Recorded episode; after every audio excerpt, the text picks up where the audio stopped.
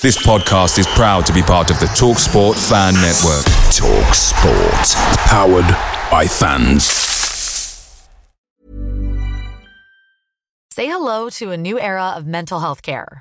Cerebral is here to help you achieve your mental wellness goals with professional therapy and medication management support. 100% online. You'll experience the all new Cerebral Way, an innovative approach to mental wellness designed around you. You'll get a personalized treatment plan from a therapist, prescriber, or both in a safe and judgment free space. Your cerebral therapist or prescriber will outline a customized plan with clear milestones along the way so you can get to feeling your best. With Cerebral, you're not alone in your mental health journey. We're here to empower you to live a fulfilling life. So take that first step towards a brighter future and sign up today at cerebral.com slash podcast and use code ACasts to get 15% off your first month. Offer only valid on monthly plans. Other exclusions may apply. Offer ends July 31st, 2024. See site for details.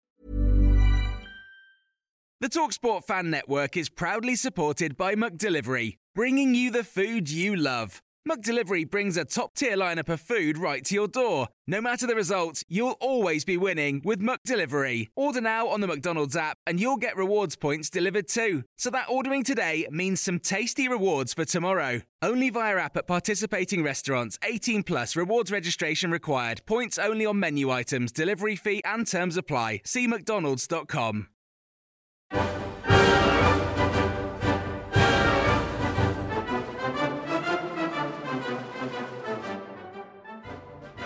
Well, good evening, and welcome to another of our special live episodes of the Green and White Broadcast podcast brought to you by Argyle Life.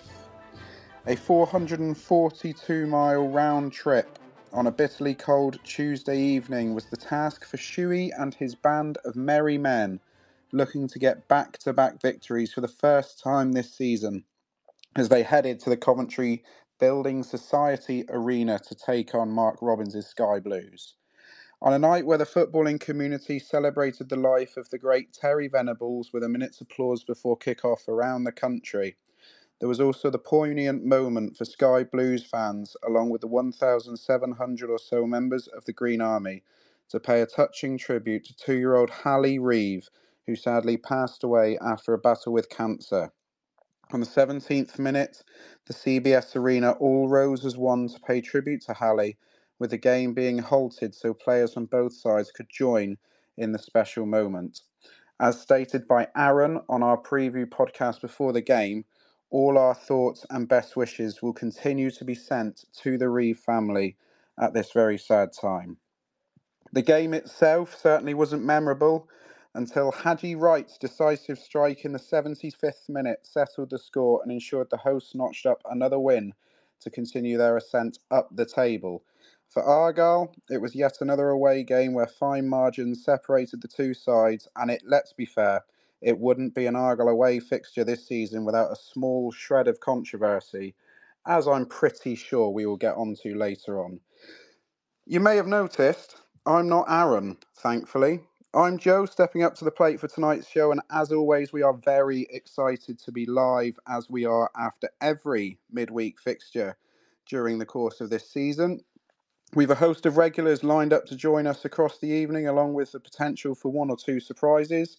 As always, with these live episodes, we will we will welcome your input with comments, questions, and feedback. So don't be afraid to get in touch or request to speak.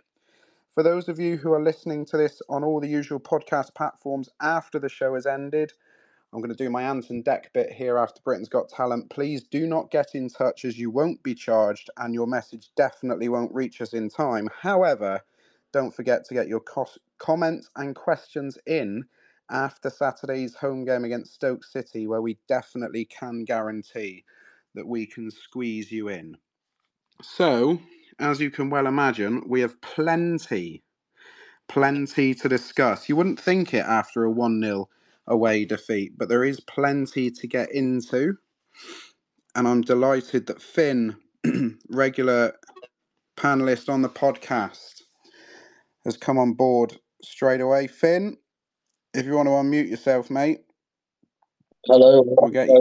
uh, I would say I'm glad to be speaking on this podcast. I'm not so glad to be talking about the performance last night, but you know. yeah, it's um who'd have thought after a 1-0 we'd I'd actually have quite the running order to get through. But um as usual on an Argyle Life podcast, we do have the uh, the Sky Blue Hub who will who will get in in a second. Um, but Finn, as always on a on a green and white podcast, why don't you give us a summary of the ninety minutes? Um, and I'll give you a note of caution already.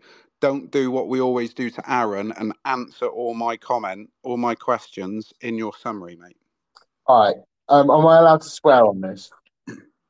Um, in mitigation, bearing in mind we are a family show.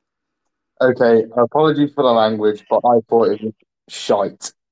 Um, uh, uh, probably, probably. Um, I don't think it's an overreaction to say. Uh, I would say result mitigating. I would say it's probably one of the worst performances of, of the Schumacher era. Uh, we defend our shape for the entire game was very good. We defended quite solidly. Um, I really felt that Argyle and Coventry were two very well matched teams um, who both didn't really offer a lot. Um, but we just couldn't string five passes together the entire game. Like it wasn't that we never got into the positions to to threaten Coventry's back line. It was just that we just had no attacking potency or uh, willingness to to really, you know, once that we got into the position uh, of of of threatening their defense, just no no willingness to to to you know test the goalkeeper. Who, when we did get a few shots on target, actually you know, I think parried a couple and spilt a few. Um, you know, I think it was a bad night for everybody, uh, especially when you consider, you know, how much uh, Morgan Whittaker has done for us this season, and he arguably arguably put in his worst performance in an Argyle shirt so far. So, yeah, it was just a really poor um, performance, and I think you could see from Schumacher's um, expressions on on on the touchline um, that he wasn't very happy. I'm sure we'll get into this later, but I also wasn't enamored with with his uh, selection decisions. Uh, you know, uh, substitution substitution wise, I think he was right to, to keep the team from Saturday. But yeah, in general, just really, really bad performance. Excellent, Finn. Just two of my bullet points covered in that first summary. Um, it's it's it's an interesting one because if you actually break down the statistics of the game, um, it was incredibly even. You know, fifty-two percent to forty-eight possession, thirteen shots apiece, three shots on target apiece. Um, obviously Coventry then with one more shot off target. We had one more shot blocked. Neither team hit the woodwork. Both shots had eight shots inside the box. Both teams had five shots outside the box. Um, obviously XG. I mean, you know, I'm not a massive fan of XG, but XG shows Coventry with a 1.38, Argo with a 0.57. So that that probably tells its own story. Although weirdly, we did have a better set play xG, um, which I'd imagine will make many Argyle fans laugh on here. So we'll get the lads in from the Sky Blue Hub. If you want to unmute yourselves, give us a, a home fans view um, after claiming all three points. Over to you guys. What was your summary of the game? Um, I just want to say fair play to your fans for the and your players for the conduct when obviously we did the 17th minute applaud for Hallie. Is credit to the club and to be fair, the dealings I've had with you guys fans shows what class act as the club you are. So fair play to that. In terms of the game, I thought we probably edged it first half. We had a lot of pressure without really working the key.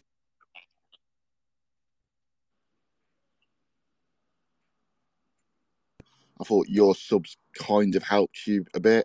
I think us bringing our hair on, and I think we kind of, I think you're better than that. I don't think, I think just, I don't know, the wish went on it. Whittaker didn't really look on it.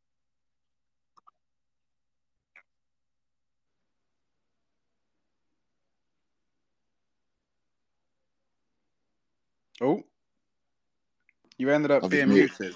There we go. Yeah, that's right. Um, I thought Aziz played reasonably well, but you, you're right. You just turned the ball over so much to us in spells, and we're good. That was the only chance I thought either side were going to score was going to be a breakaway, and I think it got a bit second half into a basketball game. It probably played to you, you your guys' standards a bit better. The ref, the referee was awful. Um, the linesmen were awful. Um, I've yet to see a good championship referee in a home game this season, and I think he was just as bad for you as he was for us. He he gave some absolute bizarre decisions. Yeah, all out because we've we've got robbed a few times at home. Was it the way that I really wanted to win the game? Probably not, but we played to the whistle. You you guys didn't. I think if it had finished nil nil, I wouldn't have overly complained. I think it was just a nothing game, and we we had them the first season when we came back into championship. We probably didn't get the results, especially away from home, that we should have done. I think you guys are very good at home. I think you you nowhere near going to be in the relegation zone. You were you were far better even at your back, even at your worst than Huddersfield were against us. Um, so yeah, I think in QPR looked bang average when we played them as well. So I think you'll you'll be fine. I think you just missed Hardie, and uh, I can't remember is the other lad is it Kundu or whatever the other striker. Bun- Bundu's the lad who Bundu, came off the bench. Second Yeah, I think you just um, you just a striker short. I think I could see that really Waine. I know because Cov were looking at him before we went to you. I thought he did. He just huffed and puffed, but he didn't have that extra bit of quality that I think Hardie would have given you. I think if you get Hardie back fit, he would have possibly maybe done better with one of the breakaways you had. But yeah, I thought you were decent side. Always like your goalkeeper. I think the lad Gibson is it you got off Everton looked pretty Yeah. good. Aziz has always impressed me. Um, I would have had him at Cov if he hadn't got back to you. And I think Whittaker and Umba are better than they showed last night, and they'll cause teams problems. Um, and I actually thought your manager's subs bringing the four subs on actually probably made you play better, even though he took a few of your players who've been better players for you this season. I think Kundal was um, one of your star performers, and he went up. Look on it, really. If you could pick a standout from your own side last night, obviously we're going to come on to our own star men later in the show. But if you could pick out a standout for the Sky Blues last night, Uh, I think the standout for us was the two defenders. I thought Kitching and Thomas actually had their best games they've had for us. Kitching looks a real good prospect.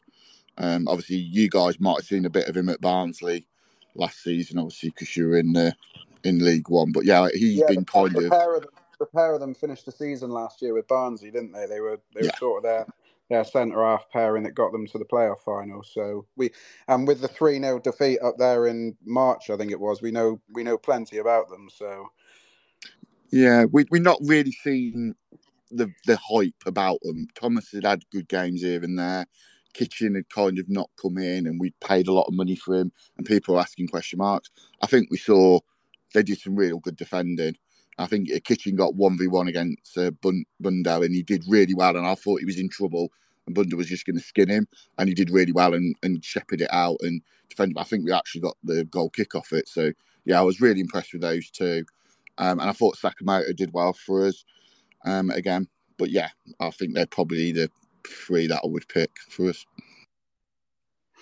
lovely. Well, let's quickly go through some full time thoughts that we asked for at full time last night before we bring Nick from PAFC Displays in. Um, Jack says, You get taught to play to the whistle at school. Why doesn't Schumacher coach that into the team, ball out or not? Well, we're going to come on to that moment a little bit later on. We've got a question from Ryan, which we'll come on to later. Uh, Ryan at Argyle Flyer, after time to reflect, ball was out, thought it was out at the time, still do now. Didn't do enough to win, but didn't des- deserve to lose. Passing lacked our usual sharpness. All be forgotten with a win on Saturday. As an aside, hating on Tyreik Wright on here is a bit weird. I'm sure we'll come on to that as well. Uh, not a troll but, uh, says Ben Waine regression tonight. Sadly, really glad to see Tyreik Wright get minutes, but not that it was because Mumba was having a a rare mare. In fact, a good number did. Sickening, sickening result though. No one minds losing fairly. Uh, Los says that game was ours for the taking. Yes, we were poor, but so too were Coventry. I'm sick of decisions costing us. I know it sounds like an excuse, but the officials have cost us a number of points this season. But we have to be more aggressive away from home. Roll on Saturday. Uh, Matt Graham says, thought Coventry and Robins did a job on us. Our pass percentage completion was awful first half, got better second half, and we ended the better side. Think the pre-match stats in brackets Argyle free scoring City uh, tight uh, loose at the back illustrate how we probably cancelled each other out. Uh, Jay Holiday says, firstly, tempo from Argyle was too slow tonight. Bali Mumba definitely was poor. We kept giving the ball away, and don't get me started on that poor decision for their goal. Linesman definitely needs to go to Specsavers. We've got plenty of them, so we'll probably drip feed them later into the show. Nick, um, I mean, we've already touched on on plenty um, of the performance. I'm sort of trying to dance around the goal until we can. Um, in terms of the team that started the game last night, obviously Shuey had a rare moment, I suppose you could say, where we didn't. None of us got to play Shuey roulette, um, and an unchanged eleven albeit with a tactical tweak. Joe Edwards to left back, Kaine Kesler Hayden to right back. Thoughts? Yeah.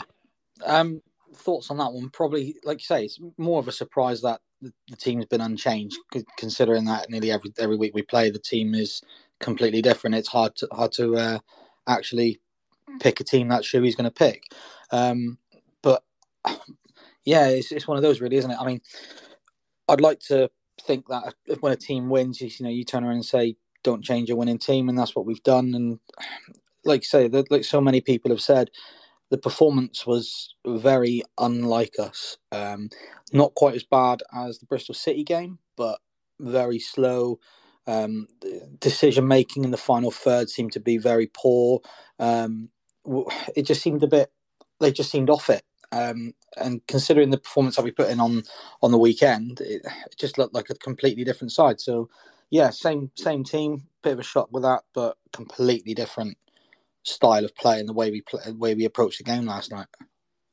Do you think if you cast your mind back to after Barnsley last year, where we got beat 3 0, and, and Schumacher sort of referred to the fact that if we were going to, you know, if we were going to go up and we were going to go up automatically, that we might have to change our approach when we go on the road because of course at that point we were on a little bit of a, a sticky patch on the road weren't we? And we we actually yeah. ended up not uh, did we i don't think we dropped a point on the road after um, barnsley i could be wrong. Um, but do you think we're sort of in that territory at the moment where we're trying different things to find the right formula on the road? Because let's be fair we can't get away from it.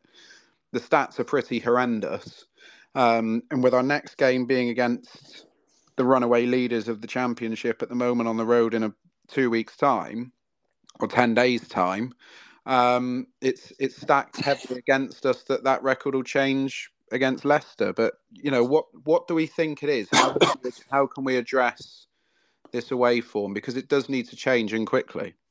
Yeah, I mean, you touched on that. I mean, like I said, with I think if we cast your mind back to Paul Sturrock days, for example, Paul Sturrock um, had a way of playing away from home and a way of playing at home.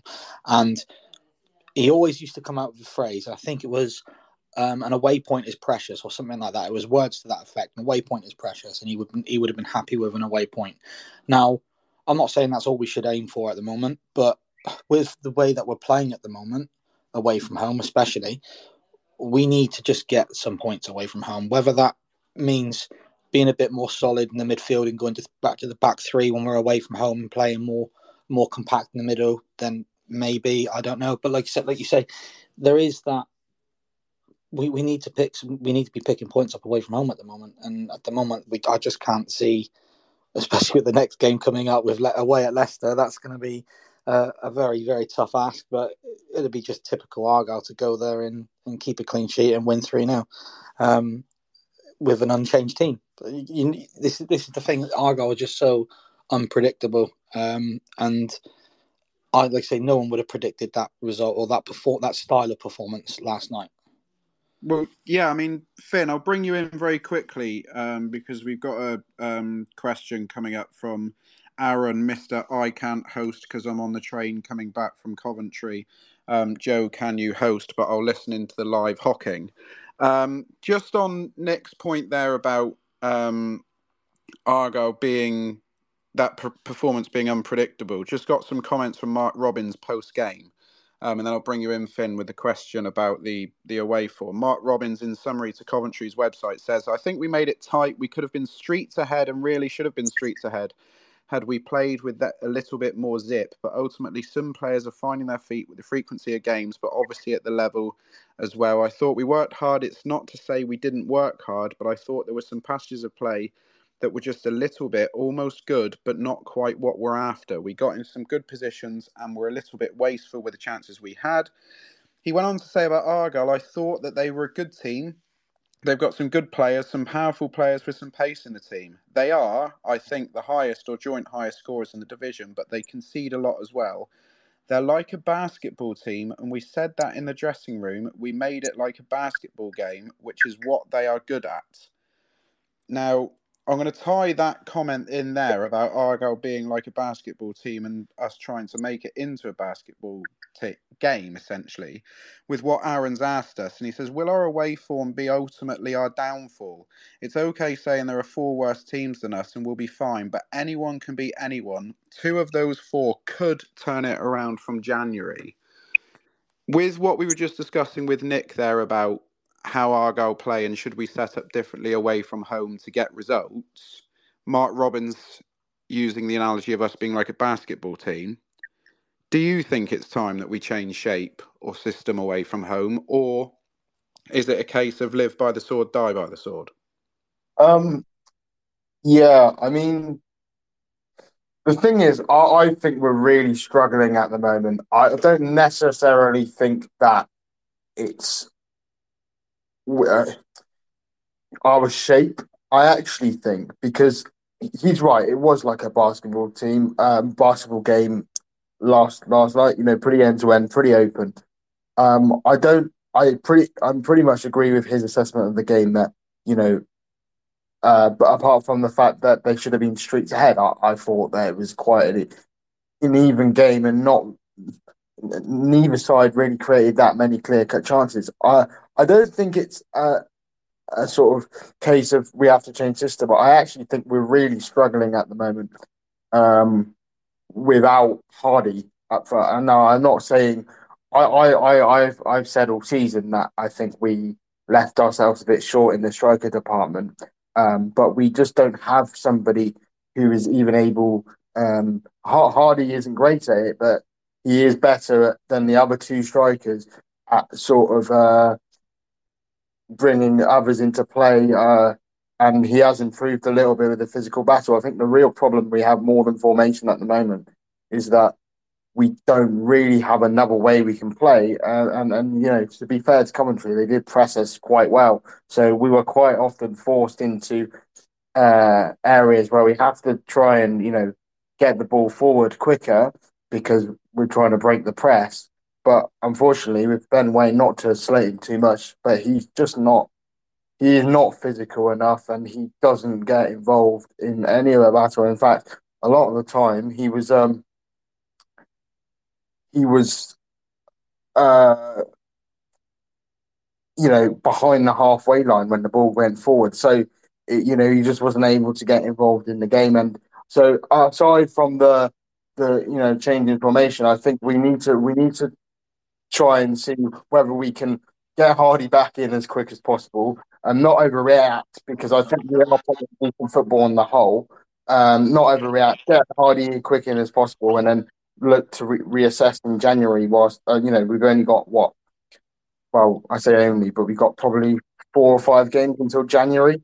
So I would really, I would really not, not, not go gung ho and, and sort of change too much because I, on the whole, I think we're having a decent season. But yeah, I mean, I, I think we just haven't got the with injuries and such at the moment. We haven't got the the we are struggling to play a different way when we need to. Yeah, I think on on that point, just a couple of things from tweets either tonight or last night. The Sky Blue Hub, who we thank for joining us here this evening, um, in their summary of the game says it was odd. It was an odd game at times. Think we They they think we clearly miss a striker like Hardie.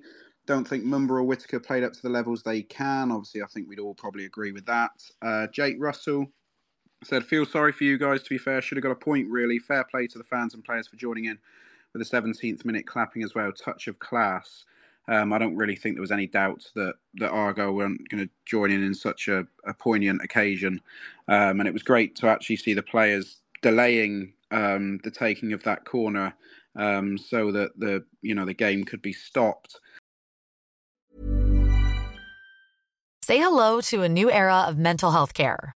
Cerebral is here to help you achieve your mental wellness goals with professional therapy and medication management support. 100% online. You'll experience the all new Cerebral Way, an innovative approach to mental wellness designed around you. You'll get a personalized treatment plan from a therapist, prescriber, or both in a safe and judgment free space. Your cerebral therapist or prescriber will outline a customized plan with clear milestones along the way so you can get to feeling your best. With Cerebral, you're not alone in your mental health journey. We're here to empower you to live a fulfilling life.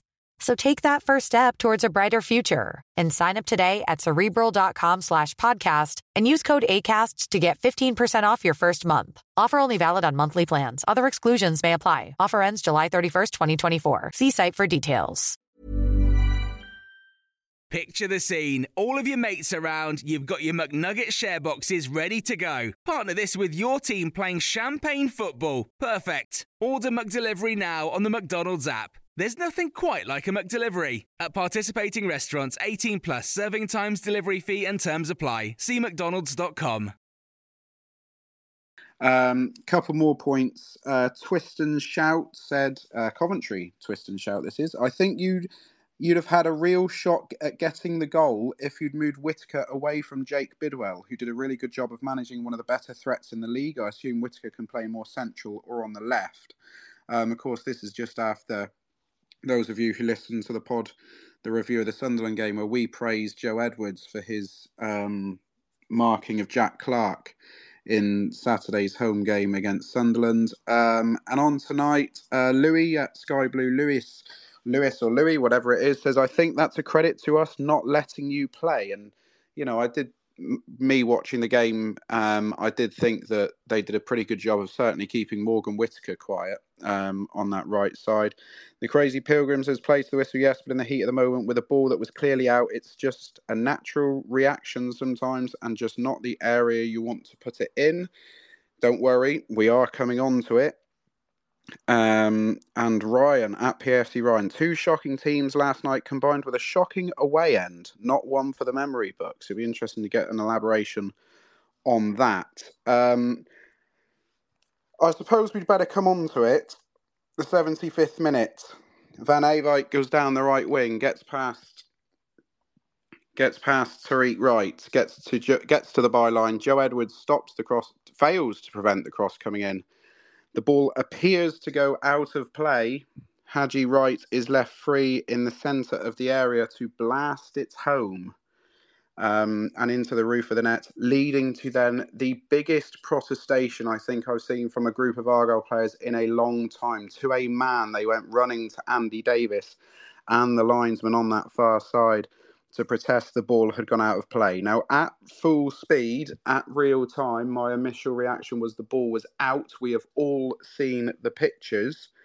Um, just before I bring the two lads in on the goal, in inverted commas, just get some comments from the two managers on it. Mark Robins to the Coventry City's website said it was a perfectly good goal. Haji had a sighter just before and put it over the bar, and then the second one is finished off brilliantly. He's got a chance to score, and Milan has found him brilliantly. I feel like we deserve to win it. I don't think they had too much in the game. They had one or two efforts where it was a little bit tense, but I thought we did really well. And to keep them down to zero again, the third on the bounce is great.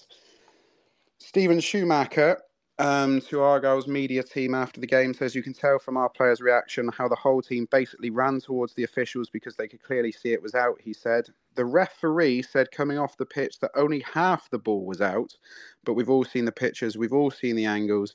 It's definitely more than that. Our our performance wasn't brilliant, but I don't think we deserve to lose the game either. We should have come away with a nil-nil, if anything. But a poor call has cost us. So, gentlemen, the 75th minute. Who wants to have this? Um, Andy Davies of Hampshire was the referee. It's time for Ref Watch. Now, technically speaking, as the host, I am meant to not get involved in this part of the show, although it is going to be quite difficult for me to bite my tongue. Um, but let let's have your your views. Um, we all saw Gary Neville's um, piece after the Newcastle Arsenal game, where he was talking about perception of the of the sphere of the football. Is it in? Is it out? Let's have a show of hands. In or out, Nick? Um, I think it's out. I mean, I I try and I mean I try and remain as as mostly impartial as I can. I know I'm going to have green green tinted glasses, but I do think it's out. Um, I agree wholly with exactly what Shuey has said in his post match interview as well. Um, I was speaking to to my old man after the game, and I was basically saying the same thing. I don't think we did enough to win it. Um, I didn't see us scoring in the game, but at the same time, I didn't see them scoring. And to concede to a goal like that um, is just it's just a kick in the nuts, really, isn't it? I mean, uh, you you, t- you, mentioned there about the referee's comments about saying about half the ball was over the line. Um, I'd I'd like to know how he could tell that from his angle, because um, let's face it, he's quite a distance away from it. He's not on top of it. He can't see along the line. Uh, the man that can see along the line, he's got the flag in his hand. All right, you could argue possibly that Joe Edwards and, and the winger is obstructing his view of this whole view of the ball in the line, but it's it's clearly out for me. And if there is any doubt, I was under the impression that the benefit of the doubt goes to the defending team in that situation. But I, I don't know. I I need to look at that again. But for me, 100% out. And yeah, I, I completely agree with Shuey. We didn't deserve to lose that game, but I don't think we did enough to win it either. The game was destined for a boring nil-nil draw up until that point. Um, yeah, we had a couple of sights towards the end, but I didn't see us scoring in that game. Unfortunately, I don't think we were good enough to score. I mean, I've, one thing I one thing I will say um, because I know I'm very quick to jump in on referees um, on the podcast is I do not advocate for one minute um, the whole team going around and surrounding the officials um, because I do think that's a little bit too much. I'm I'm sort of in the camp that only really the captain should should go to the the referee, but it was quite clear, Finn, that in this instance, everybody on that pitch in a green shirt believed that that ball was out. Now, that leads us on to a few more comments that we got after the game. Uh, John Bromley, yes, the ball was out, but we stopped and got punished. Deej Sullivan says two poor teams should have been nil nil, but yet for another shocking refereeing decision. Um, what else have we got?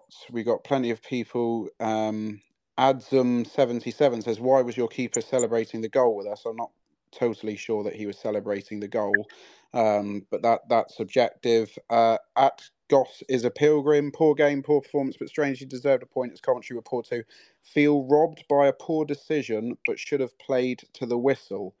Played to the whistle is a key point here, Finn, isn't it?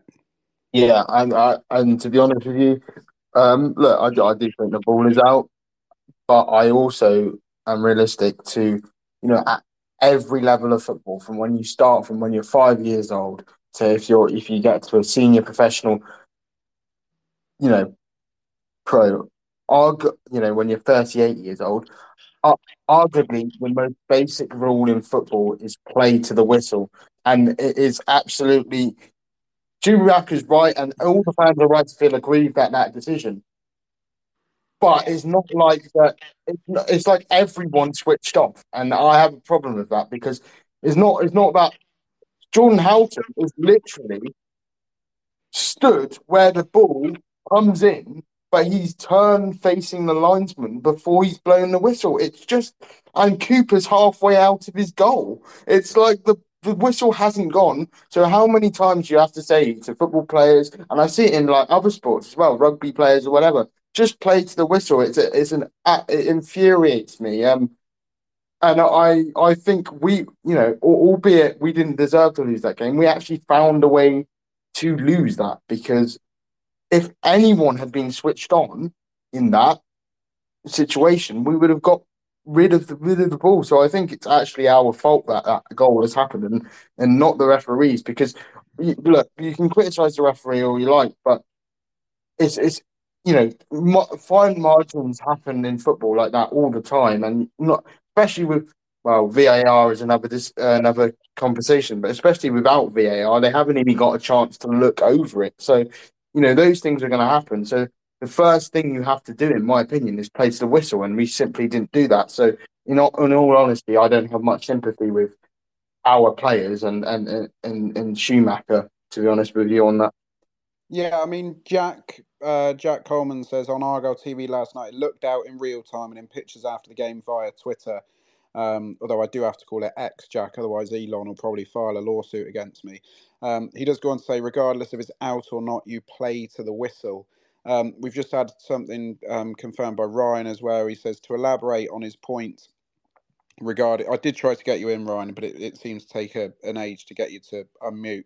Um, it says to elaborate, the away end was quiet, and the only time it was was when Tyreik Wright came in, and the abuse he got from some fans in inverted commas was disgusting. He tweeted about it earlier. We are going to come on to substitutions in a minute. I think for me, the the the biggest problem is, and as a host, I'm probably talking here more than, than Aaron usually does. So maybe he should be taking notes on this long train journey that he's got going back. Because I don't know if anyone knows, but he lives in Norwich.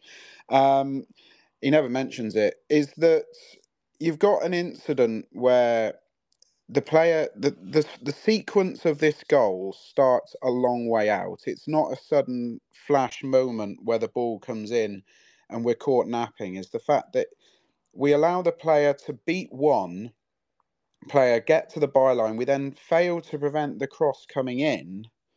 And then someone's left free as four players have their hand in the air trying to call a taxi.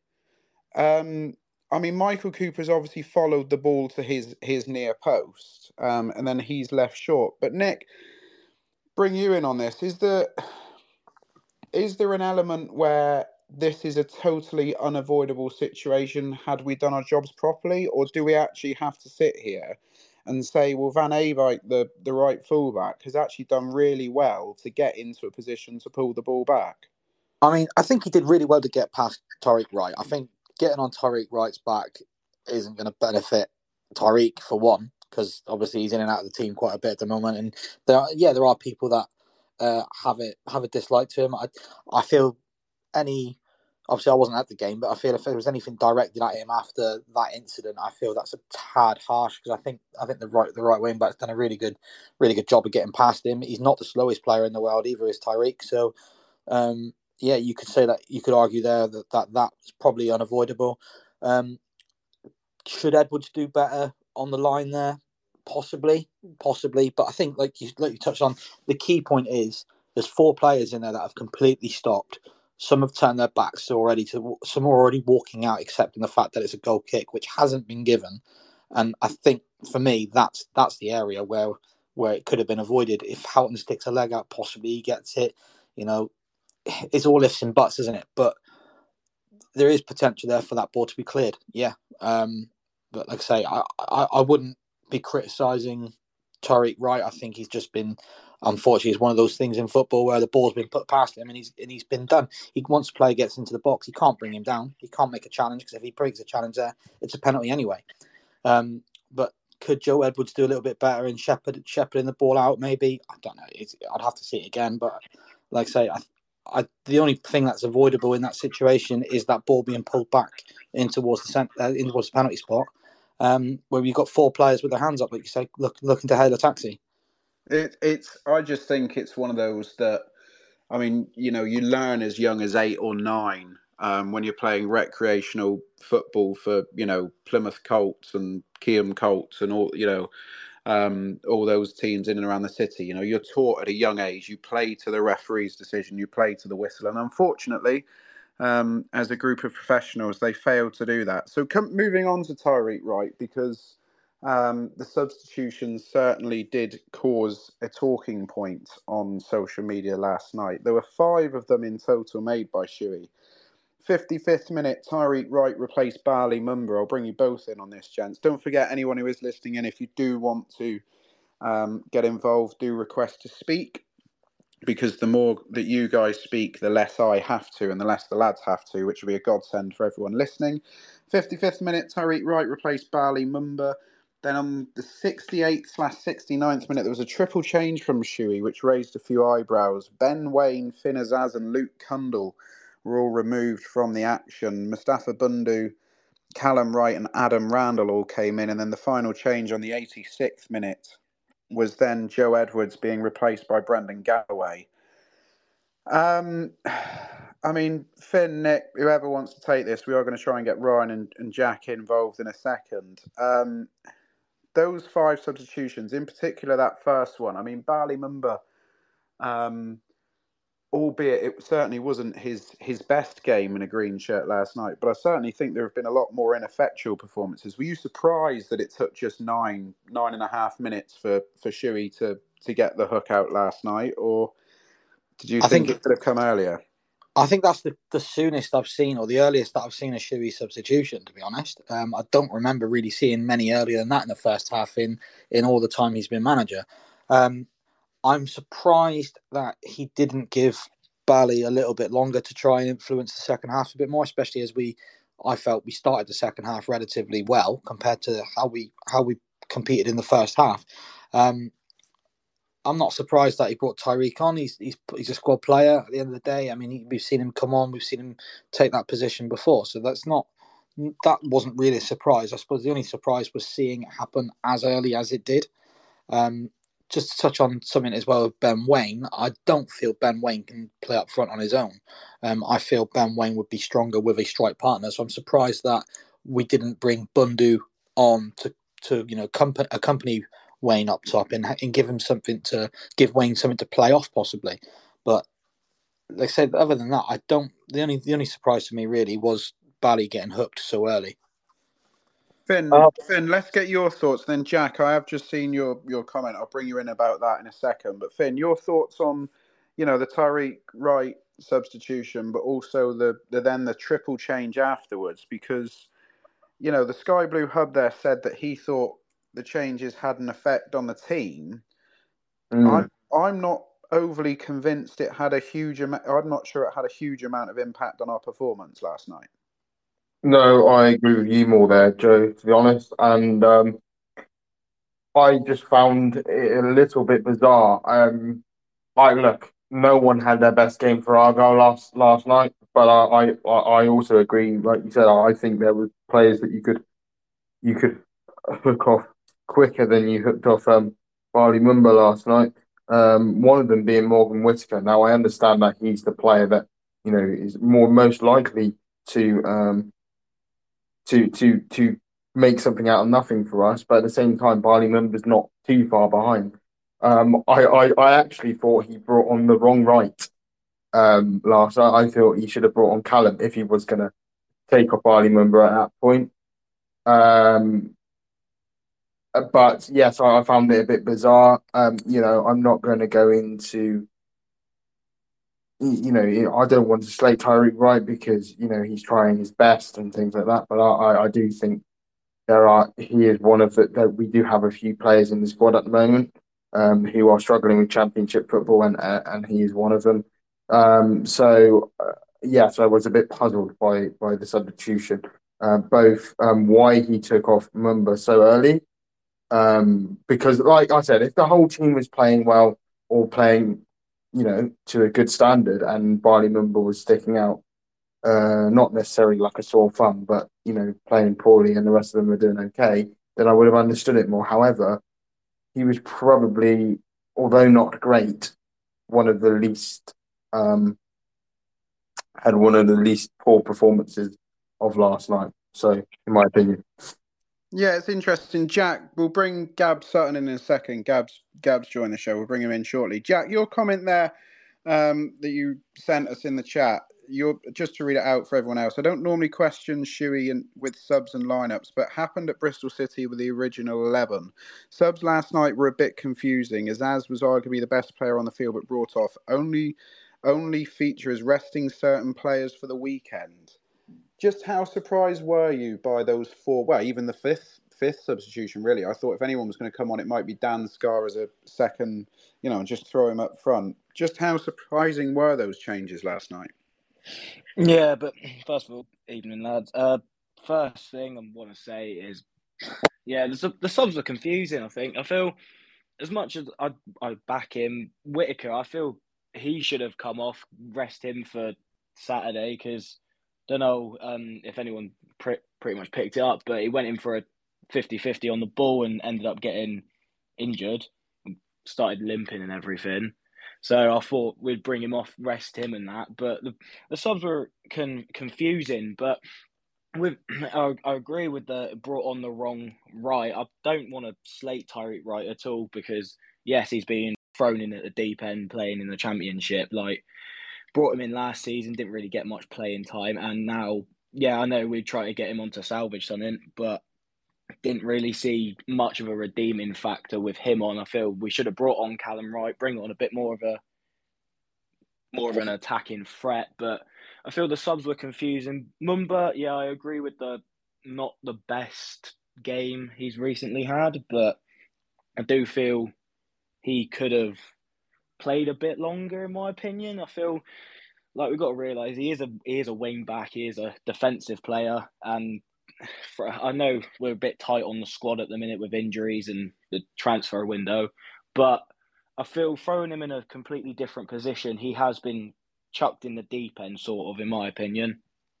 But I feel the subs subs were confusing, but I understand, sort of understand Shuey's logic. Like normally, I know as much as we don't want to say it, Tyreik Wright doesn't really get much playing time, but I feel it's all right that we're bringing him on and then taking off like players that would be in a starting lineup and potentially playing a full 90 on Saturdays.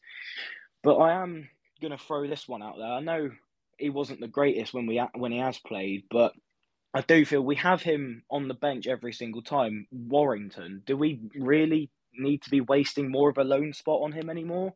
Do we roll the dice and play him, or because ever since Bristol City, like as I said, the the the lineup for Bristol City was confusing and obviously got punished for it.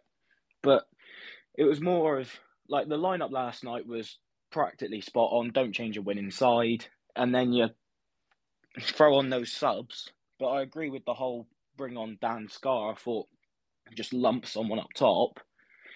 But it's more of the fact of are these subs going to be worth it anymore? Like as you said about Ben Waine, as much as I rate the bloke and back him as many times as he gets behind the ball, takes a shot or anything. I'll back him till till anything, but he's just unfortunately not physical enough for the championship. Like you've got those all these defenders, like, and then you've got the big boys. I know I don't want to bring it up, but it's going to happen. Um, Flemming with Kesler Hayden. Like if you put Waine in that situation, he just wouldn't bring anything. But I feel Waine, as you said, can't play on his own up top. I don't think personally, but don't see him playing the best at all, really, unfortunately. But hopefully, get something out of him if we maybe change the up to and maybe put Bundu or Hardie up with him. It's interesting, Jack. Hang around. We'll we'll, we'll bring you back in, in in a bit. Just want to bring um, Gavin. Um, it makes it makes a change, Gab, for you to be on our show after a defeat and not me or one of the others on your show after defeat. I just want to read. I just want to read you out Shuey's comments to the to the club website before we, we get your views. He said we had little spells in the game where we managed to string a few passes together. Some of our quality tonight just wasn't there. We gave the ball away too cheaply. We got into really good areas on the pitch and then didn't make anything of it, and that's not like us. We've been pretty good going forward and a bit more clinical than that. The same goes for Coventry as well. Was it a lot of huffing and puffing from both sides last night, or was it ultimately just a an, a controversial decision that that was the difference? So, from my sort of perspective on the game, was that um, Argyle certainly weren't at their um, their best or the levels that they're capable of, and have shown uh, in you know certainly a lot of your, your home games where you've really been able to put teams to the sword. And I would say that probably your key players, your Morgan Whittakers, your Bali Mumbas, your Finn Azazes, um, they weren't quite at the level that you'd maybe want. Um, possibly from from where I was sitting, Whittaker was maybe closest to that, but um, yeah, I, I think um, some of the key players were a bit quiet. Um, and um, at the same time, I could sort of still see certain patterns of play. I could see what you're trying to do. I liked the way that you popped the ball around, and I actually, you know, saw a few encouraging patterns of play. And I think this was just an occasion, maybe when Coventry they've been really well organised over the last few games since they've changed formation, and um, yeah, that they were well organised. But I don't necessarily see it as a, a massive negative night from a Plymouth Argyle perspective. Other fans might disagree with me. I've seen people say that it was quite a sloppy performance. Um, I and I understand why that might be the view, but I thought you were neat and tidy and quite well organised, and just couldn't quite uh, couldn't quite make it happen in the final third. It's it's interesting because um, I, I alluded to it earlier when we had the, the guys from the Sky Blue Hub on that actually the stats were a lot more even than I thought. And I was actually a little bit surprised to see via FOTMob that we had an 82% pass completion rate, which sort of surprised me. I wouldn't have been surprised by that feel... actually. Um, I, I that sounds about right I, me. I was surprised, then I then I scrolled down and saw that 245 of our 422 were actually completed in our own half, um, which which probably helped boost boost that up. But in terms of um, in terms of the goal and things, obviously we've just discussed it there, and in in the preview pod coming into this game, both me and John were incredibly complimentary of Coventry, um, and we actually said that of all the teams in the bottom half of the table, the one team who are probably in the most of a false position were the Sky Blues, and I mean I'm a massive Mark Robins fan. Do we perhaps need to, although we're a little bit irked by the controversial nature of the goal? Do we need to actually take our green tinted glasses off here and actually praise Van Ewijk for his his work on that that right side and actually getting the ball into a dangerous position? Yeah, I mean it was a great moment, wasn't it, uh, from from Van Ewijk? Um, I feel like um, Jordan Houghton's obviously been one of um, Plymouth Argyle's best players this season, and I do like the solidity that he brings you. I think he was crucial to the shape that you brought last night, and and he certainly looks after the ball. And at the same time, there's part of me that's thinking if Schumacher wants to play the way that he is at championship level, there's going to be certain games where maybe Finn is um, nullified a little bit, even uh, even Cundle to an extent. Although I did think Cundle showed some nice touches in the first half. Um, there's going to be certain times where your, you kind of go to forward players like Azaz, Whittaker, remember, uh, are a bit off their game, and that's where you need probably your number six to step forward at times and provide that alternative creativity. And there were one or two windows I thought I don't know what anyone else you know anyone else in the spaces um, sort of shared this at all, but just from my perspective, one or two occasions where the game kind of opened up and sort of invited Houghton to do that. Um, but it didn't quite. Uh, he didn't quite take it up because I don't think it's quite in his skill set. And he's more than deserving of his chance at championship level. He's been, you know, one of the better players in the lower leagues for a number of years, even going back to his first spell with uh, with your lot, and and certainly at MK Dons and Doncaster.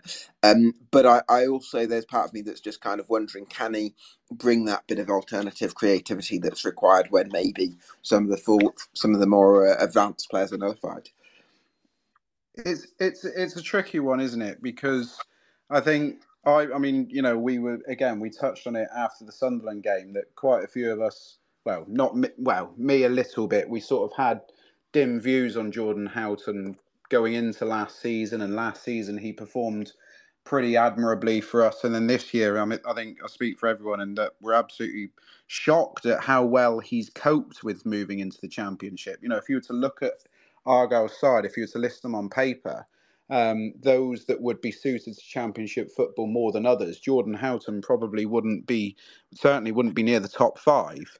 Um, but then I suppose in that case, then do you have to look at somebody like a Cundle, a Whittaker, a Mumba and his Azaz and think, well, actually, maybe you should be helping him out a little bit more and maybe you should drop a little bit deeper? Or is mm. it hmm. a fact that Shuey has this way of playing. We have this style, and this is how we're going to stick to it, regardless of a situation. Yeah, possibly. I would. I would actually go the other way and say um, maybe you want um, Houghton dropping into the defence as play progresses, and even uh, you know, say a Julio Ple, um, because call it call him Pleggy Gab. It's a lot Pleggy, easier. thank you. Um, he's definitely someone who I think is probably a bit more technical than Houghton. So I could maybe see a pattern of play working where you drop Houghton into the defence because he has played centre back previously in his career, and then bring Pleggy um, into midfield where he can maybe get on the ball a bit more. And I suppose the other thing we saw was a couple of the fullbacks inverting into midfield on occasion. I thought um, Yeah. I thought Kesler Hayden actually produced some really nice link up play in the first half. A couple of moments early on where he tried, you know, bit off more than he could chew and tried to do a bit too much. But actually, once he sort of um, uh, released the ball a little bit earlier, he started to sort of grow into the game. So uh, I guess there's that option as well. Yeah, I mean, we're going to come on to it now with, with the lads who are who are going to jump back on and speak in a sec, Gab. But we um, star men last night, obviously for Argyle, it, it's tricky to when obviously as Argyle fans we feel the performance wasn't quite as positive as a neutral as you saw Mm. it. Um, but certainly one name who um, has come out of plenty of games with credit this season. I mean, I you know I've said it on on your show, the EFL debate, a number of times. I said it as early as week three that Lewis Gibson was the best centre Mm. half I've ever seen play for Argyle. Um, so I'm sort of stuck to that comment now, and I'm going to stand by it. He was outstanding Um, as well, apparently, against Sunderland. I was going to say, would you, I, you, I know you messaged me on Sunday morning about how he played against Sunderland. How did you see his performance last night, and would you have chosen him as as the star man out of the out of that side? Yeah, possibly. Um, I think it was a game in which no player like m- massively stood out as being um, being amazing. Uh, I mean, um, Shuey Subs was kind of questioned earlier, but I actually thought Bundu looked quite bright from the bench. I thought he sort of Yeah. put himself about quite nicely and showed some decent touches. So uh, I wouldn't necessarily give him man of the match, but uh, I'd take some encouragement from that. Um, but yeah, may- maybe I'd go for Gibson. Yeah, I mean, you know, I mean, it's it's pro- when are you when are you down this neck of the woods, Gab? It's all well and good you going to watch us in Coventry, which is up, up your up your area. When when can we see you down on the Barbican sampling a, a cider and a pasty before a championship game? Well, um, I'm hoping to be able to afford a train ticket to Plymouth, but I remembered I'm not a um, a, a US billionaire, so uh, that's a bit of a Ah, stumbling right, block. yeah. Um, but um, but no, I, I'd love to come down to uh, Argyle. I can't remember. I think the last time was the Devon Derby when um, uh, Ryan Harley scored a couple of goals for Exeter. So whether I'm a bit of a um, a bad omen, um, possibly. It's it's weird. It's weird, Gab. That game slips my memory for some Oh, does it? Okay. I don't know what, yeah, I don't know why I wouldn't remember that one in particular. But yeah, look, um, great having you on, Gab. If you want to hang around and, and jump in whenever, that'd be great. But it's it's great stuff what what you do on the on the EFL debate. We'll bring a couple of the other lads in, um, Nick and Finn and, and Jack, if you want to jump Top in. man, Joe. Cheers. Cheers, Gab. Um, picking out individual players from that performance last night, lads. It's it's tricky, obviously, um, to to nail it down to a performance. Interesting that Gab there as a neutral thought the performance was perhaps a bit better than we were sit, we were looking upon it. Um, anyone differ on the Gibson point of view? not Gibson for me as well. And, and Yeah. like and like, and like Gab said, with with regards to you know it, it being a better performance than what we we all think, is is that a testament though to how we're actually performing this year in the championship, given you know given the size of our budgets and what what our expectations are now based on what we've seen so far. We've we've they they've set that bar. Um, us as fans now are expecting them to reach that week in week out, and I, I'm pretty sure I read somewhere that Shuey said that we're busting a gut each week to maintain these these let this level of performance. And with regards to the decision last night, that going against us doesn't help. Um, so I think for me, it's one of those where we're performing at such a high level. When the when the lads put in a performance like they have yesterday, it stands out as you know below par, and when we look deflated with it. When but when you've got someone like Gab looking at it from an external point of view, who's who's not got green tinted glasses and saying, "Well, actually, lads, it's not that bad of a performance. You're just unlucky." It kind of puts it back into perspective a bit. But in terms of man of the match or player, you know, Argyle player of the match, standout player, Gibson again for me. I think the boy's been unbelievable since signing from Everton. Um, when we signed him, we've got a couple of family friends who are season ticket holders at Everton, and um, when we signed both Warrington and um, and Gibson, um, they weren't too bothered about Gibson signing for us um, on on on a permanent.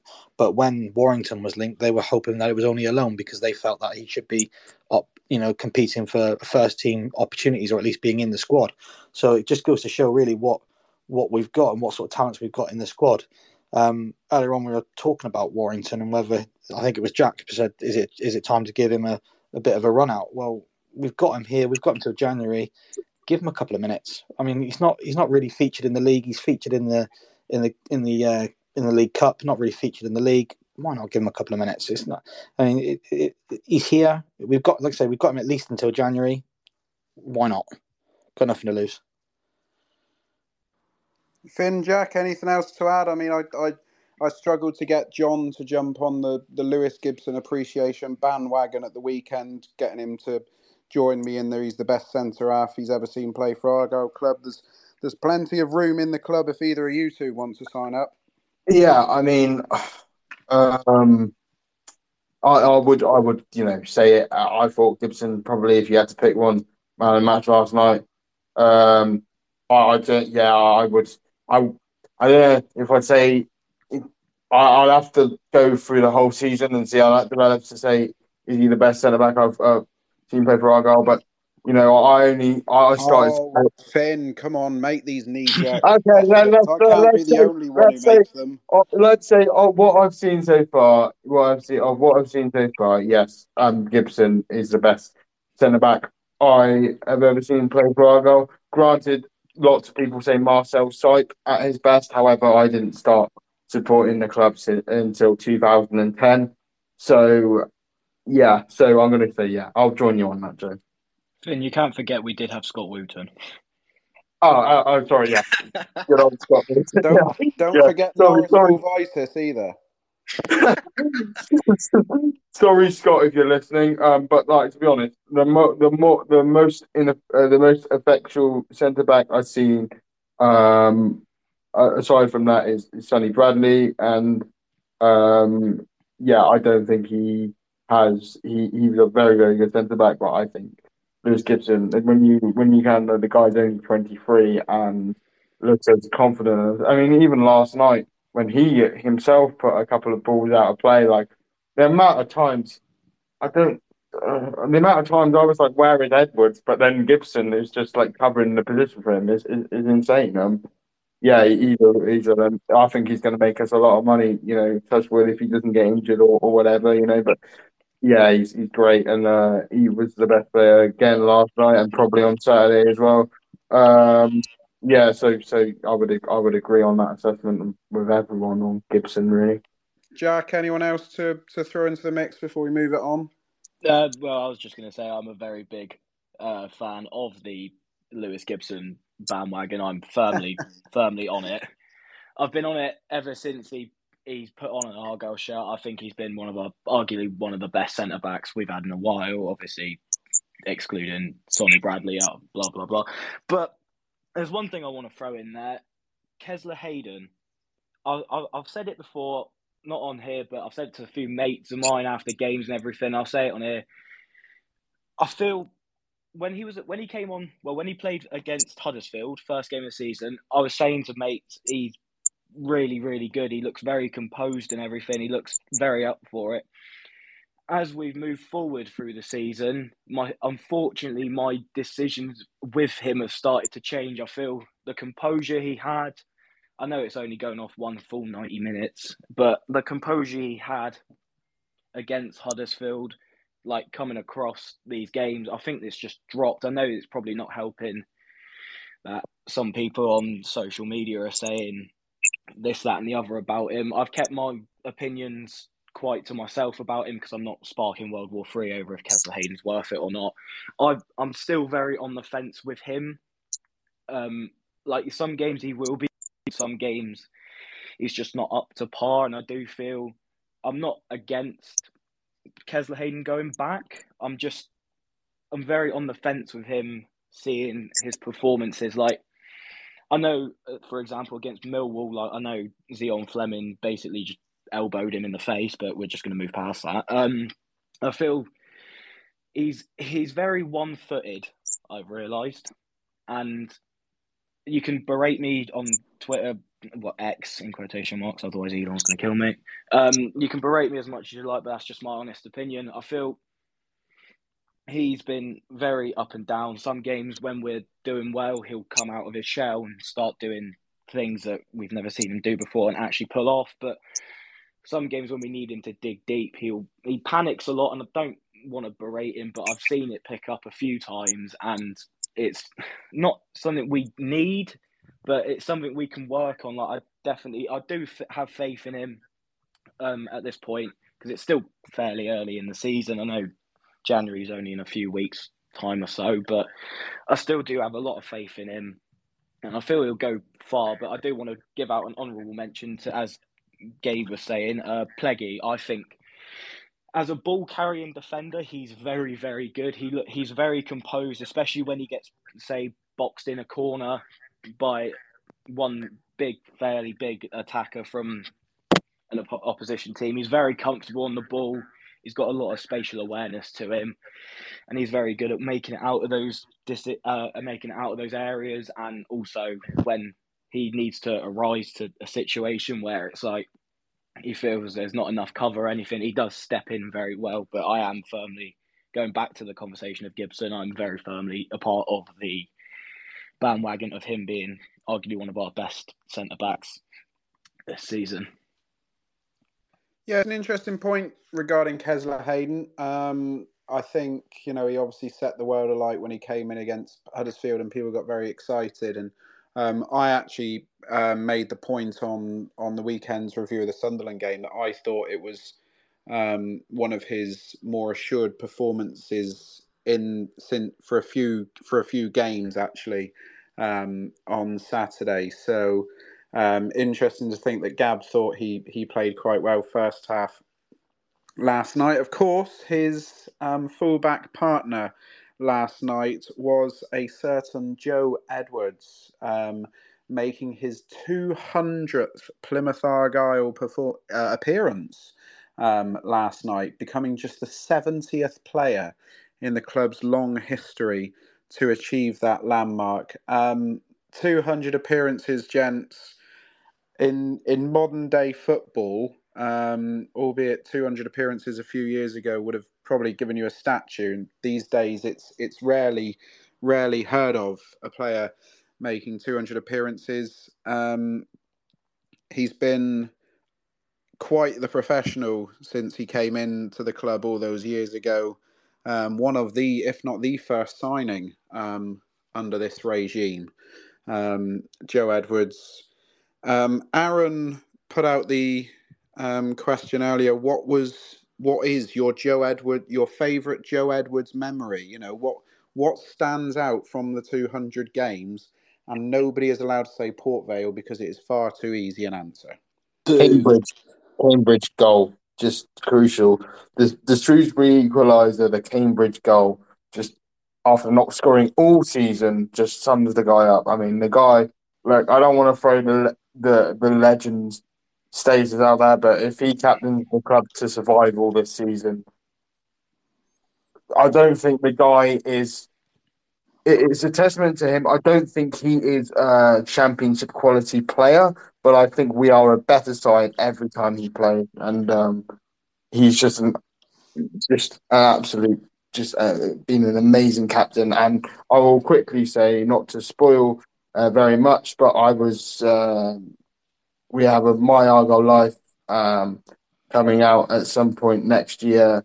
Uh, I don't know if we can say who it's with or whether steady, that's steady Finn. You'll get you'll get Aaron's wrath if you if you give away secrets. Well, I won't. I won't. I won't. The person on the podcast basically talked about Joe Edwards and said uh, he and said it's a testament to him that when him and Dan Scarr latterly left Walsall, both both um, you know both players they their fans basically laughed that they were that they had got a I guess, move that seemed to give them no disrespect to Walsall better prospects. So it just says a lot about Joe Edwards that you know he came in with us in League Two, and now he's still putting in a very very consistent performance in, in the championship most weeks. is it's, it's credit to him. Yeah.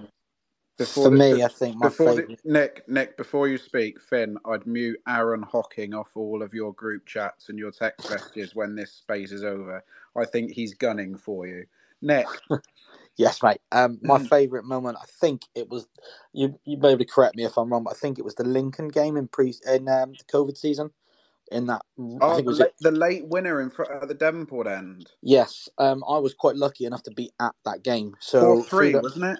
Yeah, so that game in particular, well, for the whole of the COVID season, um, I was obviously with PAFC Display, we were putting the flags out in the Barn Park end. So um, I was actually technically working at the club at the time to put these flags out. So as part of that, I was able to sit and watch the games within the within the grandstand. Um, probably the coldest I've ever been during a football season. So I was I was very privileged to do that, and I was actually privileged enough to be there at that moment. And that game just yeah, it was it was unbelievable. I mean, we were told, you know, because there weren't because people weren't supposed to be in there. There were people that were in there, but people working for the club at the time, um, and muted celebrations were kind of the norm because of the fact that there was nobody there. And I remember being sat there at the front of the Mayflower grandstand and having uh, Gary Sawyer sat behind me and James Greenacre, who was the club's commercial director at the time, sat just behind him and we were all up. It was just absolutely brilliant. It was one of the my my favourite moments following Argyle, um, and that goal was just absolutely superb.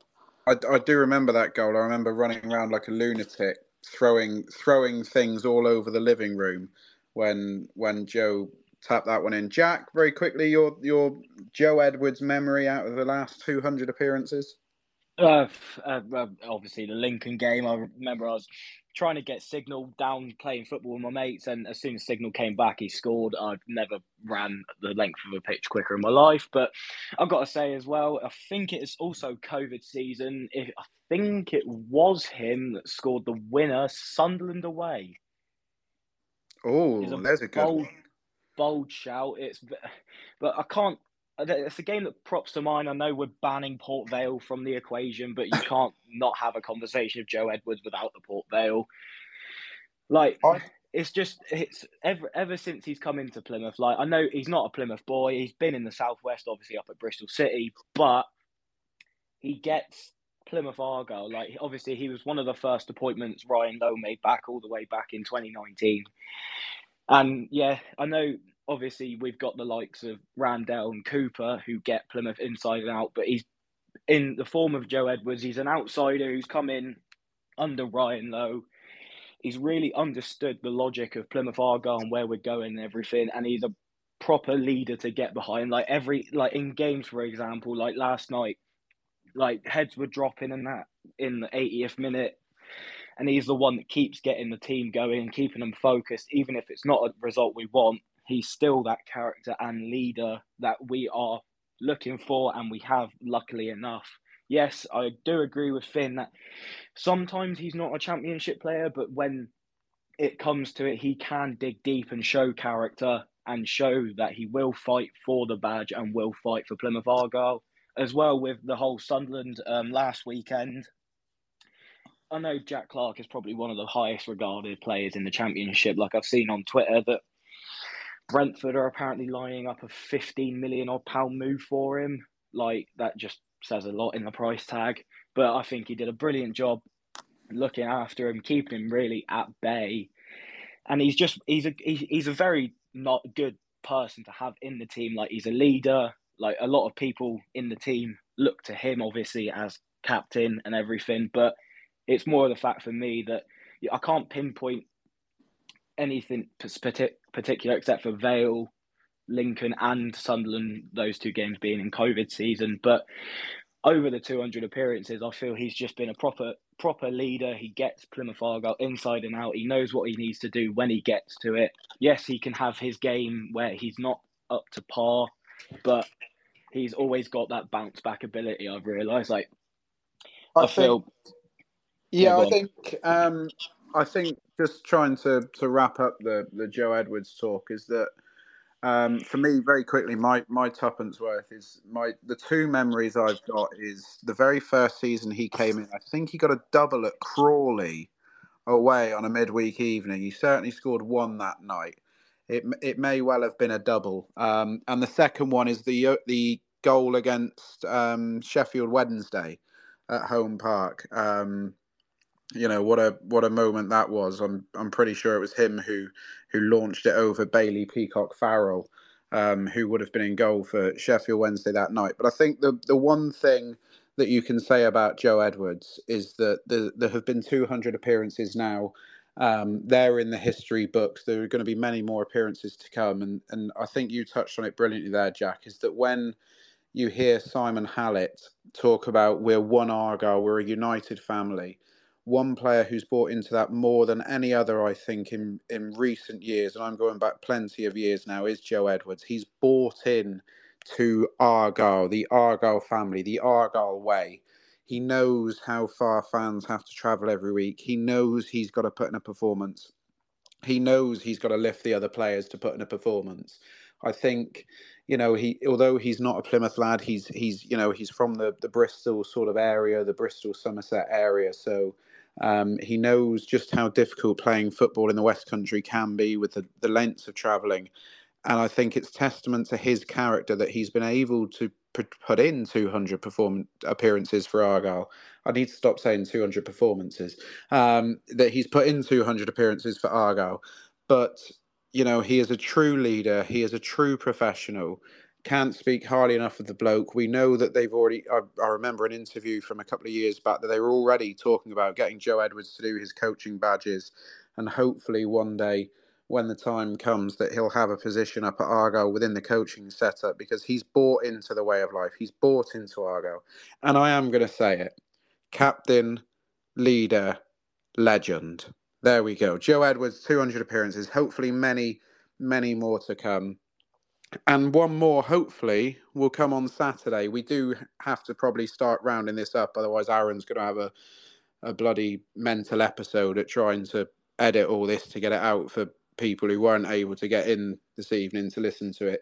Um, and of course, on Saturday, Stoke City come to Home Park off the back of a 4 2 defeat at Loftus Road uh, last night.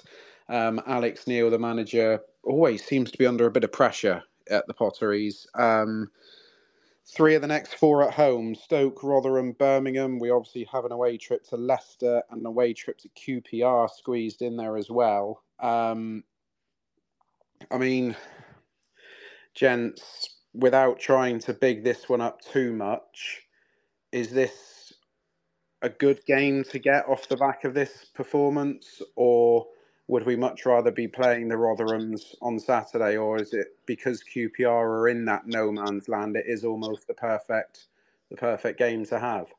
It's a must-win, isn't it? Um, for me, because Stoke are down there. It's you know these are the teams we've got to be taking points off the teams around us, especially at home. So for me, this one's a must-win. QPR is a must-win because um, we have to keep that points gap between us and those bottom, those bottom three places. So yeah, for me, definite big game, massive game. Um, it'd be the squad of players and everything would be well aware of it. Um, so yeah, for me, it's huge. It's per- perfect game to get back into it as well for me. We would assume that Bundu mm. might play a bit more of a bigger role in this game, given the two cameo appearances, just trying to get him back up to speed. I suppose we can all dream and hope that Hardie features in some capacity. I mean, if I was if I was to guess, and I know that guessing is a futile sport in Shuey roulette, that Bundu would start and Hardie off the bench with half hour to go. Waine potentially as a second striker as well. Who knows? That might be the way forward as we move past January. Um, do we envisage any other changes, lads? I mean, Mickel Miller by the sounds of it, the groin injury just wasn't quite right for last night, and perhaps Saturday was a prioritisation. Um, I don't, I don't see anything else glaringly obvious. Obviously, we hope that that Morgan Whittaker's ankle or foot injury that he picked up isn't too bad. Do we do we look at anywhere else in the side and expect a change, or is it purely just Bundu and, and Miller? We think. Well, you, you mentioned Hardie there. Um, I spoke to Hardie actually uh, before Saturday's game. See, this uh, is why we like having Nick on the pod. He gives us these ITKs. So it's not much. It's, it's just a little one. So we were so basically we were supposed to have two new flags for last Saturday. We were supposed to have um, one for Ryan Hardie and one for uh, Pleguezuelo, and um, they hadn't arrived. Um, they have arrived now, but they're incorrect. So that's sort of being sorted with the suppliers. That we won't have them for Saturday. But I actually turned around to Ryan and said, "Sorry, mate, we ain't got your flag this week. It's going to be here for Saturday next week." And he said, "Oh, that's all right. Perfect timing, just in time." So that says to me, he in his head, he's available for selection for Saturday. Um, but who knows what goes on with physios and like like say you Shuey even allowed, alluded to it in some of his pre-match interviews where or his, you know his, his pre-match presses where he said Ryan is a target in this game, but it's more likely to be this game. So There's a lot of games coming up, though, isn't there, in a short Exactly. times? And with with hamstring injuries like him and Mustapha have had, that does, and you know, with Miller, Mickel Miller with his groin as well, you do have to have, you do Correct. have to err on the side of caution now, don't we? Yeah, and I'd rather I'd rather not rush him back because we're going to have lots of lot like you say. There's uh, I think it was something like nine games. Was it ten before Saturday? It was like ten games in thirty eight days or something like that. Thirty-three, wasn't it? Yeah, so that's a lot of games, a lot of football, a lot of minutes. So let's not rush him back too quick if he's not fully fit. I would say, and bring him back in when he's good to go. Because and we are missing him. Let's there's no bones about it. We are missing a Ryan Hardie. We're missing someone that's going to stretch teams because he does push them back. He does get the defenders turning and running towards their own goal. So it is he is a big miss. He's a player that we need to get back in. And in January, I would be if I'm Steve Schumacher, I'm looking at someone to come in who's very similar sort of player to what Ryan Hardie is. Jack, Finn, um, anyone else you want to throw into consideration for for starting on Saturday, or are we just thinking continuity? We got a big win at home last week. Carry on where we left off and put Tuesday night behind us. Yeah, I, th- I think the only ones, only one I'd be looking at is, is Bundu. Um, obviously, I'll, even if Hardie is fit, I probably wouldn't want him to start because he'd be rushing in him, rushing him in too quickly. Sorry. Um, and like you said, Joe, you know, hamstring injuries are always, you know, tricky, tricky ones to, to deal with. So, so yeah, just Bundu would be the one for me. But I would also echo what uh, Nick said in terms of a must win. You know, especially before Christmas, the uh, you know the Christmas period, and now you know the Coventry one. I'd really liked to get a point out of at least last night, but obviously that wasn't the case. So now the Stoke one, the Birmingham one, the Rotherham, and the QPR. Those are the those are the crucial games we have to be getting points out of, and I'm sure Schumacher knows that, and uh, he would, uh, you know, he, he knows that. Like he would have known that last night wasn't a good performance. He he, he said that, so I'm I'm really hoping for a reaction on Saturday too.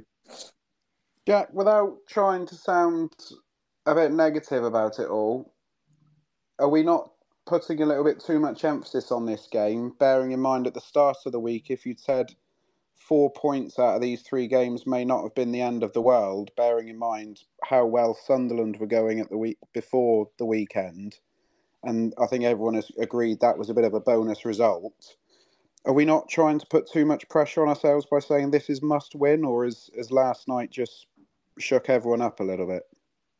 Oh, I feel you can take it one or two ways, really. Like, um, yes, I know. Obviously, with the form Sunderland have been in, yes, two 0 against them Saturday was a big shock. I, I was speaking to my mates um, about the next three games. I said we'd lose against Sunderland, we'd draw Coventry, and then beat Stoke. But realistically, I'm seeing we can go uh, six points from nine here. I feel with the shake up of the team, I know Shuey Roulette is genuinely the most confusing thing in the world. But the only thing I can say, I'll go back to it as much as I hate berating him, I feel maybe put Mumba in a bit more of a comfortable position, like on the wing, like yes, he can play there, but I do feel he is a bit uncomfortable. So maybe moving more back into like a defensive role, maybe put Kesler Hayden on the bench. And don't shoot me for saying this. Maybe if we are going to start Waine, try him as a winger. So maybe more of the fact of Waine on the left, Whittaker on the right, and then Bundu in the middle. Because Waine's got the pace. It's more of the fact of he's not, unfortunately, a striker that can come up against all these big centre backs and defenders that are just all more stronger and more physical than him. So I feel putting him on the wing could be an idea, but I don't put it past Shuey to stick with what he knows. Like he's good. Like it was nice to see that it was an unchanged team instead of going into a team with just absolute confusion, trying to figure out what we're playing, who we're playing, where. But that's the only thing I can really see. Like, well, I'll throw it in there. What Gabe said earlier about moving Hoult into defence, maybe Pleggy in the middle. Don't see it happening, but I do feel it could be a thing. As I said, with him being quite a good ball playing defender, I feel he could complement the midfield quite well. But... I'd, I'd have a I'd have a big question mark over Houghton's ability to win headers at set pieces and things. And you know, Stoke suddenly start throwing everything into the box. I'd just mm. much rather have a, a Pleggy or a Scarr back there dealing with them rather than Jordan Houghton. I do also yeah. wonder as you were as you were starting your own game of Jack selection roulette by suggesting Ben Waine as a winger, um, whether or not we're perhaps thinking this is must win purely because Leicester are on the horizon. And I know we should only take it one game at a time, but you know there is there is that in the in the distance. But one thing I think we will all agree with, um, as we do think about wrapping this up, is that Saturday is an important game. It is a chance to keep this home form going. One thing we will need and I don't think anyone will disagree, is we need Home Park to be bouncing for 90 minutes on Saturday. And we had it against Middlesbrough. Unfortunately, for whatever reason, it just seems to be a little bit few and far between at the moment where Home Park is properly rocking. Um, but I think if we can get an atmosphere going like we had at the Middlesbrough game, I accept it does help when the other team bring large numbers and they bring a, a, a large sounding supporting section themselves. Um, I do think it's important that home park is right behind the team on Saturday to get to get this win, to get six points from nine, which would be a brilliant return off the international break. Um, and of course, let's be fair, one thing that is guaranteed at home park is goals on Saturday because um, you know there aren't many, there aren't going to be many times this year where Argyle will draw a blank at home, um, and there's probably not going to be many times um, between now and the end of the season where teams coming down here will draw a blank. So that was Coventry reviewed. Was Andy Davies the referee taken care of? Was the substitutions and the starting 11 taken care of? It was Joe Edwards, captain, leader, legend, taken care of. We've previewed Stoke City. You now just have a couple more days to wait until that big game at Home Park on Saturday. Thank you to Nick. Thank you to Finn, two regulars on the podcast. Thank you for Jack for getting involved this evening as well. Thank you to the Sky Blue Hub for their input. Thanks to Gab Sutton for his input on tonight's show. It's late. Um, I've got a day off tomorrow, so I need to get my beauty sleep to enjoy and put my feet up. Um, I'm probably going to need it after writing my intro earlier tonight, but I didn't butcher it as much as Aaron normally does on a weekend. Coming up on Argyle Life, we have a full review of Sunday's game Saturday's game, even on Sunday. Um, Aaron will be joined by the regular cohorts to discuss the Stoke City game. And then in build up to the Leicester game, we will have a preview to the Leicester City game, followed by a review, which will obviously then incorporate the QPR game. We will be back on X on a space post the QPR game. Um, so do join us again for that. Hope you're enjoying these X spaces. They're a lot easier to do than recording on Zoom because we don't have to put up with me, Sam, and John bickering endlessly for two hours an hour and losing the will to live. Um, you never know. His train may well have reached Norwich, which, if you didn't realise, that's where he lives by now. So that's the end of tonight's show. I'm off for a lie down. Hope you all enjoyed it. Those who haven't been with us tonight, you will be able to catch it on all your other podcast streaming platforms if Aaron does his job as host properly by tomorrow morning enjoy the game on Saturday, make plenty of noise. Don't knee jerk. It's only one poor performance and one poor decision. There's still plenty to be positive about, and that win on the road is just around the corner. Thank you very much, everyone. Good night.